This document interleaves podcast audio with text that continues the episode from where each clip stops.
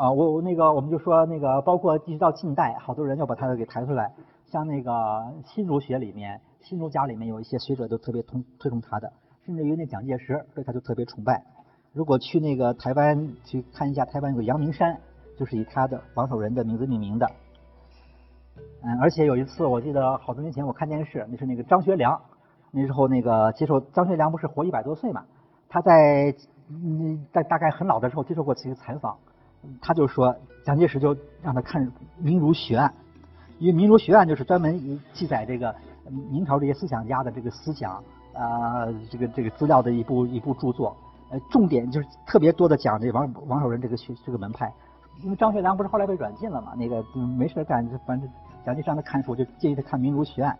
就说明蒋介石就是说对这个王守仁是非常注意的。那么后来。在后来的时候呢，就是说，就就是那个，我们可以看一下那个《民族学案》，像这样书里面，他他对王王王学的一些概括。当然，这是后来他的总结了，总结了这么几点。他就说，呃，王守仁的学问呀，他一开始还是说一般的那种什么词章，就是科举啊，什么文章之学。然后他曾经遍读考亭之书，他一开始也是想走出去那条路的，呃，准备循序格物。可是呢，他好像他觉得他就是通过格物达不到致知的那样的一种一种境界，他怎么也进不去。所以他就有点放弃，他又去研究了一番那个佛教、道教、佛老。反正经过这样一番折腾以后呢，他突然就感觉到，完全是叫做格物致知之时，圣人之道，吾心自足，不假外求。不过格物致关键在哪呢？关键在这个东西就在我心里，根本没有必要到外面去找去那个积累。所以他从此以后，他的思想就这个心学这方面的意念就坚定了。那么他就讲，他就说那个那个这个宋代就是宋儒，就是这些朱熹这帮人，他说他们都是那个呃，完全是靠去外部的那个环境里面去学习去积累。他说这个东西那个太太迂回太麻烦，不是很靠得住。而且他说这样的话呢，其实最后达不到这个知识的效果。呃，他说那个佛教，他又讲他和佛教的区别。他说佛教呢，因为好多人骂他。这个包括这个这个这个当年陆九渊，包括这王守仁，就说他是那个学说近于近禅，就他们的那套东西吧，特别像禅宗，因为禅宗经常讲什么顿悟什么的，那个立地成佛，这种那这样的一种一种一种一种理那个思想的那种倾向，在他这儿也的确有，但是他解释说，这佛教不是的，这佛教的话是就是就管修养。就管内就就解决内心问题，而不管外部的世界和环境。他说我们这个将来还是要去外，就是我们还是要内外合一的，就是那个那个天地万物的问题都要去解决，都要去考虑。但是我要先把我内心的问题搞清楚，啊，就是由内向外，那个再再再再再推出去。那么呃，他他是等于还他也还是要致知，呃，格物致知，然后他最后他还要治国平天下。这些方面他认为他和佛教不一样，他还是一个是一个关心。世界他是用世的，而不是出世的。但是就他这个一开始这个思想的这部分内容，就是这个修养的这部分，如何致知，的确是有些地方呢很像佛教。这一点早就好多人在批评他们。反正就是他们的这个这个王学，就基本上是把那个陆九渊那套东西继续发扬光大了。王守仁呢，他发明一个新词儿，就是致良知。致良知。他说这个致知格物啊，呃本来呢。致知，朱熹那边讲格物致知，先格物，然后呢就格物以后呢就得到知识了，所以叫致知。而他的解释说是先致知后格物，致知是把这个知识送出去。什么叫致知？致知就是致吾心之良知于事实无物也。我先有了良知，就是我内心的这个天理已经认识到了，然后我把它推广到外面，用用它去观察这个万事万物，自然的话万事万物各得其理，这就叫致良知。呃，反正就是那个。总之，它是一个它的认识过程是一个由内往外推的，而不是由由外往内收的。呃，它是一种演绎的这么一种一种特点，而不是归纳的。朱熹的那种修养理论是一种归纳法，积累积累积累，最后最后哎，最后总体来通了。他是先有一个开头，自己先把那个内心的问题搞清楚，然后往外推，然后在外面一点点解决解决外面的问题。他跟这个方向是有这么好像就是相反的。啊，他讲了好多东西，就是痛，就是批评那个朱熹这一派的人，说他们在外专门在外事外务上用功，没必要浪费时间。呃，他说那个那个那个那个呃呃，他说这个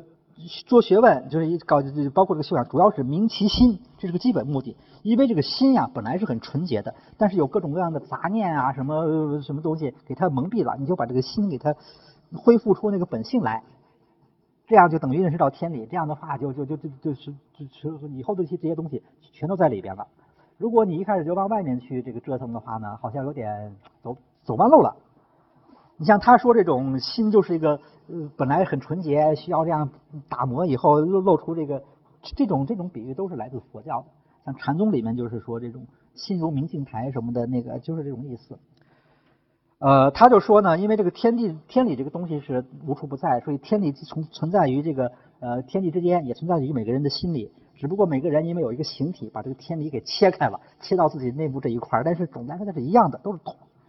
这个人心里的天理和这个世界上天理，它都是通的。你只要认识到人心的天理里面，整个世界你都都认识了。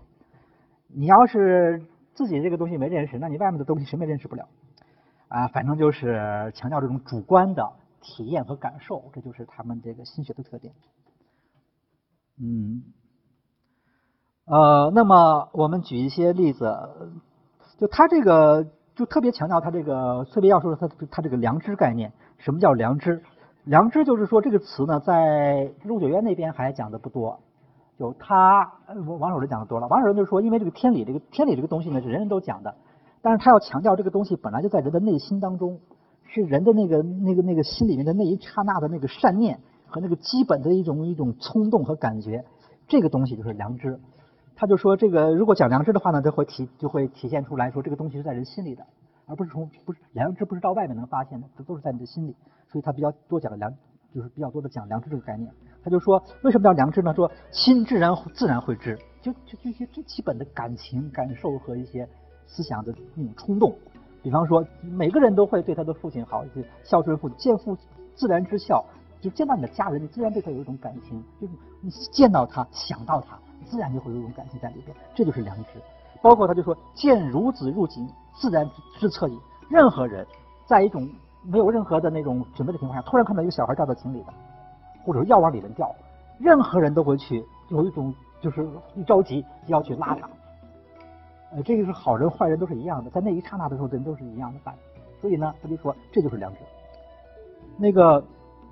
那么。呃，当然，你要是一个人，如果经过认真思考，觉得这个这个他到底要不要去，要不要去拉他，要不要去救他？万一救我掉进去怎么办？或者我把他救下来以后，他们家长找来了，又说是我推了怎么办？像这样的问题，就得就说你如果再想一想，就会想法就多，就不一定去救了。但是那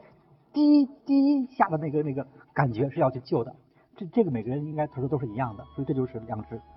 呃，这种东西呢，不待虑而知，不待学而能，就不需要学习，这还需要学习吗？这自然就有。他又说本来面目，这或者说这这就是人最基础的那个本来的那个，就是本来的那个人性。嗯，又说良知就好像是那个人身上的痛痒一样，知得良知却是谁？自家痛痒自家知。就说你要是向通过学习向别人请教，呃，什么是良知？良知在哪里？你这个就完全就走偏了，因为良知就在你身上，你得自己感觉。啊，就好像你身上哪疼哪痒一样，你自己知道。你自己身上疼痒，你自己搞不清，还去问别人我身上哪疼哪痒，这是那他更不知道了。所以良知就是完全得靠自己来把握。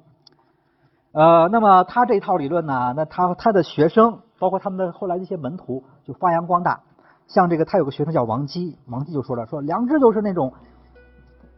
自然他说良知首先是非之心，其记忆存乎一念，发一念而暗即是是，发一念而不暗，就是说第一感觉，什么事儿你第一下感觉是什么，这就是良知。只要你第一下感觉认为这个事儿该干，你就永远的你就勇敢的去做；第一下感觉这这个事儿不该干，那你就坚打死也不能干，就是这样子一个一个一个东西。就第一感觉，又说呃每个人的良知呢，就说应该是，就他这个问题，他们这一派的最大的问题就是说这良知这个东西完全是不太好琢磨，得靠自己的那个那个那个内心的判定，呃所以每个人未见得都一样。虽然他们说很多东西本性是一样的，但是具体上他这个稍微再再再再再再讲多一点，再碰到的问题多一点，或者是那个设定的情境多一点，那每个人的反应是不是都完全一样也不一定。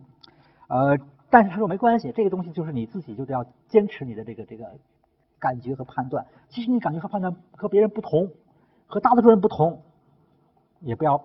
也不要放弃，嗯，就认自己。呃，所以这这个就是一种个人主义的和主观主义的一种一种东西在在里面还是比较明显的。比方说这王姬说：“幸得良知过时，独往独来，如珠是走盘，不待拘管。”就好像一个盘里面的滚珠一样，它这样就就就就就，只要它不出这盘子，随便怎么滚，反正就是说，你就你你就你就随着它去好了。你要相信自己的这个这个感觉和判断，啊，即使和别人不一样，那也没关系。那当然，和别人不一样没关系，和别的就是甚至于可能是和那个就是呃那种这种嗯惊世骇俗什么特立独行，那那很多和很多人都不一样了，甚至于和一些老师的教导呃和经典的那种这这这这样的一些告诫都不一样，都不一样，那也不要紧，反正是只要是和外面的各种条况不一样，一律以我为以以我为准。这就是这个心学的这么一个思想，就是说它是比较强调个人的那种主观的认识的。嗯，那么这个它发展下去呢，它会变得比较不可控。所以这个这个呃，为什么朱朱陆之争的时候，这个陆九渊的学术后来就不怎么占上风？除了那个别的一些因素以外呢，很重要一点就是说，恐怕这个统治者，如果是一个统治集团的话，他如果认真的考虑这几个思想的话，他会。不太会先选择这个心学，因为心学一开始你看它挺好的，让它发展发展的话，你就控制不了它了。他他自己搞一套，就自就就以自我为中心，这个就嗯，对于这个什么统一思想啊，什么保持一致啊，这都很不大有利。所以按说这个统治者是不太会，就是说对于心学会会会有点保留的。那么但是因为在明朝呢，主要朱熹这套学术时间太长了。就是比较比较陈旧僵化，总得出点新东西吧，所以这王守就出来了。出来以后呢，结果呢，一传播还很快。我们再看下面一个人，叫李直，这个很有名的，就是思，就是我们有有有有的书称之为启蒙思想家，他就把这良知提提出一更新的概念，叫童心。什么叫童心？童心是绝佳纯真，最初一念之本心也，就是那个第一的那第一下那个感觉。他为什么说童心呢？他认为这个第一下的感觉最真挚的感那种感觉，感觉到什么就马上表达出来，就是那小孩儿、婴儿，那他最明显了。他一疼他就哇哇大哭，根本不管那个周围什么环境，实际就是是不是适合哭。呃，想吃什么东西，张就就就就要不不给就哭，也不管这个东西到底该不该吃，是不是卫生。是不是那个有益于健康？这他根本不管啊，他小孩不懂嘛，他就这个东西。哎，这东西，那么他认为这个东西就是良知，这就是最可贵的，是每人都要保持这个。这不是这个可能就所以说这个学一个学派的话，他一开始一些观念是这样，那么他如果在发展走远了会怎么样？就可能会有点问题。你像这个良知的概念听着还可以，你要走就放变成这童心的话，就有点麻烦了。如果我们现实生活中每个人都和那个小孩一样。完全没有任何道理的约束，一看到什么东西就要去抢，看到什么东西就要吃，不吃就哭，这不大合适吧？好像那就就就说这样这样的话就那个呃，但是问题是他这个学派到后来就好多人他就是这样的一种思考方式，就是这这个东西才是最可贵，要就是你后面加了很多包装，加了很多条条框框的束缚，那就完蛋了，就就就是没有价值了。这就是王学的这个影响了。呃，那么我们比方说，我们再举一个例子，就是在王守仁的那边，他说过这么几句名言，说无善无恶心之体，有善有恶意之动，知善知恶是良知，为善去恶是格物。像这个的话呢，就是说他这个话还不算太出太超越理学范畴，所以说人心的本体呢是没有善恶之分的，但是呢你会有善念和恶念，有好念头坏念头，这就是你的意念，你的意念可能有好有坏。那么作为你呢，你应该明白什么是好，什么是坏。这就是你的良知，这就是你的良知，就是你有个基本的价值判断。其次呢，最后呢，为善去恶是格物。那你的、你的、你的修养，你是要把那个恶念摒除，把善念发扬光大，这就是格物。那这个呢，这四句话倒还没什么问题。但是到他的学生那边发展呢，就有点就是变味了。比方说，他的学生王基说：“心是无善无恶之心，意是无善无恶之意。”知是无善无恶之知，物是无善无恶，这就没有什么都无善无恶，就是说没有什么，就就基本就要取消这种基本的价值判断。他认为没有什么无所谓善恶之分，关键是就是你你怎么感觉？你要觉得善就是善，你要觉得恶就是恶，就是说这个东西每个人可能不一定一样，所以呢，从本质上来说，善恶是没有区别的。这个就就就就就就就是属于超出了那个那个，就有可能会超越那种伦理道德这个框架的范畴了。所以，所以说我们说这个虽然理学和心学总体上来说它都是一个总的一个理学范围之内，但是这个心学的这个极端分子啊，他可能会冲出去，因为他已经他要不放弃蔑视各种各样的教条的束缚，那样的话，你这个框架你也束缚不了我啊。什么是那个那个那个正心成分诚意治国平天下这个东西，我也我也可能不当回事儿，所以是有这个危险的。那么根据黄宗羲所说的情况，就是反正王阳明的学学生吧比较多，他的学生里面有左派有右派，右派就是说还比较保守，还比较贴近原来那个主流思想，这右派就不怎么重要，我们就不管了。左派里面呢又有这么几个人，说有几个什么有有什么泰州学派，有龙溪学派，他又说这里面呢最厉害的是泰州学派，泰州学派到最后啊说其人多能以赤手搏龙蛇，非复非明教之所能记录，也就要要他要他要打破明教了。就是说什么都不认了，那个、那个、那个那种就就有一点叛逆的那种东西在里面了。这就是后来的这个到明朝后期是这个这方面的情情况比较严重。呃，比方说当年有这么几个人，有一个叫严山农的，就是严君，就是前面提到的这个叫严君和何新隐这几个人都是比较有名的，就是王学左派啊。说这个这些人呢也不好好念书，就到处办讲座、搞讨论，那个口才倒是好，带好多学生。呃，有点招摇撞骗，说是说这个严三农，当然也可能是就是反对派的诋毁，说他其实连句子都断不开，念书句子断不开，字儿也不认识几个，但就是有思想，所以呢，那个那个可以高谈阔论，反正就是比较唬人，大家都比较崇拜他。那个那个，那么他就你看他讲的那些东西呢，就已经要冲破明教的那个那种束缚，就是说，他说人这种好色贪财这些东西没关系，哎，这就是你的本性啊，就是说因为那个良知嘛。良知这个东西就是讲的就是那个良知这个东西还有一个良字，但是你要到这个下面那个理智的童心概念，就童心，就童心本身童童心就是表面上看不出这个善恶的，不是是不是良就不知道了。那么这个那你你就可以理解为这种基本的那种欲望，物质的那种这种这种欲望，这种好色贪财这个东西也都是正常的，也都是可以理解的，说不定也是良知呢。这样的话就无所谓，他说这个东西就是你就顺其自然，哎，不要那个刻意的那个束缚。或者是那个什么，搞得自己挺累的，所以他这样这样一套东西讲呢，可能会比较受人欢迎，特别是那些下层、中下层的劳动人民，或者是一些那个呃，就是说